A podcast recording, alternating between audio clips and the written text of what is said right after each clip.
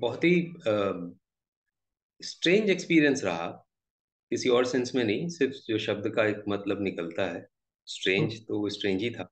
अ, जब शुरुआत में सीरीज़ को करने की बातचीत आई मेरे पास कि उसको करना है तो इनिशियली मैं थोड़ा रिलक्टेंट था क्योंकि वो सारी घटना दिल्ली शहर की थी और अ, मैंने उसको बहुत करीब से देखा भी था और बहुत दिल दहला देने वाली वो घटना। बिल्कुल बिल्कुल तो उसको उस उस, उस घटना के एक पात्र आप बने तो उसके लिए एक इंसान के तौर पे एक व्यक्ति के तौर पे काफ़ी मज़बूत दिल चाहिए।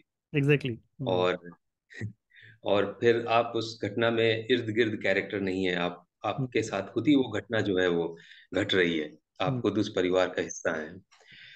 तो काफ़ी स्ट्रॉन्ग थी स्क्रिप्ट काफ़ी चैलेंजिंग था उस कैरेक्टर को करना भी मेरे लिए। और उसको जब हम सबने मिलके किया फिर रूबी जी का काफ़ी सपोर्ट रहा उसमें हमारे को एक्टर अभिषेक थे अभिषेक बैनर्जी। और हमारा उनका काफ़ी एक तरह से कैरेक्टर जो उन दोनों को है वो बहुत ही दोनों भाई आपस में काफ़ी एक दूसरे से जुड़े हुए हैं। तो सेट्स पे भी हम लोग बहुत अच्छा समय साथ में बिताते थे लेकिन हम सब के अंदर एक एक कहीं ना कहीं दिमाग में लेके वो जो एक क्या कहें एक जो ट्रेजिडी घटी थी उस परिवार के साथ वो हम सबके साथ भी जीवन में किसी न किसी रूप में वो एक तरह से जुड़ा रहता था हर समय। चाहे वो हम सेट पे हों चाहे वो हम अपनी वैनिटी में हों चाहे ट्रैवल कर रहे हों या डिस्कशंस कर रहे हों तो कहीं ना कहीं वो एक सॉम्बरनेस वो एक सैडनेस जो थी वो जो पात्र की थी जो एक दुविधा वो हम सबके व्यक्तिगत जीवन में और एक, एक व्यक्तिगत पर्सनालिटी मेरे तो एटलीस्ट वो कहीं ना कहीं वो घुसती चली जा रही थी। हम्म अमूमन तौर पे हम लोग सेट्स पे काफ़ी मज़ाक करते हैं, हँसी मज़ाक का थोड़ा माहौल सा रहता है।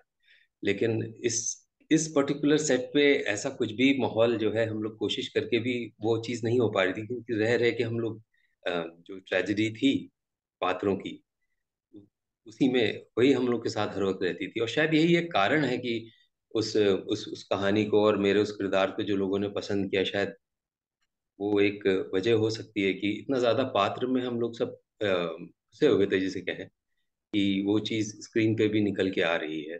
तो इस तरह से उसकी एक छोटी सी जर्नी थी हम लोगों की। मेरे ख्याल से ये मेरे पास, मेरे साथ ये पहला ऐसा अनुभव रहा है कि सेट से जाने के बाद भी वही चीज़ हमारे दिमाग में घूम रही थी, वही हॉन्टिंग चीज़ें घूम रही थी। और और जैसे प्री प्रोडक्शन हम लोगों की जो प्रिपरेशन होती है एज एन एक्टर स्क्रिप्ट पढ़ना बार बार डायलॉग्स याद करना सीन्स को समझना तो मैं बहुत रिलक्टेंट होता था कि मैं मतलब अवॉइड करता था कि आज नहीं पढ़ूँगा, कल पढ़ूँगा, परसों करूँगा, तरसों करूँगा, ऐसे करते करते मैं उसको टालता चला जाता लेकिन कहीं, कभी ना कभी तो करना ही होता है। बट बताने के पीछे की मंशा यही है कि वो कहीं ना कहीं व्यक्ति जो है वो उस चीज़ से दूर भाग रहा था। लेकिन अभिनेता हूँ, कोई भी पात्र मेरे पास आए, हमें करना ही करना है, हमारा वो काम है। तो अभिनेता ने फिर उस चीज़ को आगे बढ़ के किया और उसको याद किया और सारी चीज़ें करी हम लोगों ने। हम, मेरे मन में हमेशा से जिज्ञासा थी कि ये चीज़ हुई कैसे होगी? क्योंकि वो जो घटना घटी, इतने सारे लोगों का एक साथ में देहांत हो जाना ये हुआ कैसे होगा? तो वो सीन पर्टिकुलर जब हम लोग उस दिन शूट कर रहे थे तो अ, बहुत ही ट्रैजिक था। मतलब आ, सेट का माहौल बहुत ही ज़्यादा संजीदा था और हम सबने उसको कई बार शूटिंग के दौरान तो आपको कई बार एक ही सीन को बार बार करना होता है क्योंकि वो कभी क्लोज होता है कभी लॉन्ग होता है कभी टू शॉट होते हैं। तरह तरह से शूट किया जाता है। तो हम लोग ने उसको काफ़ी तनाव में वो संजीदा माहौल था और उस चीज़ को कई बार शूट किया और करते करते फिर किसी न किसी तरह से हम सब मना रहे थे कि ये जल्दी शूट हो जाए बस, ये हो जाए, ये चीज़ जो है, घटना है, हो जाए बस।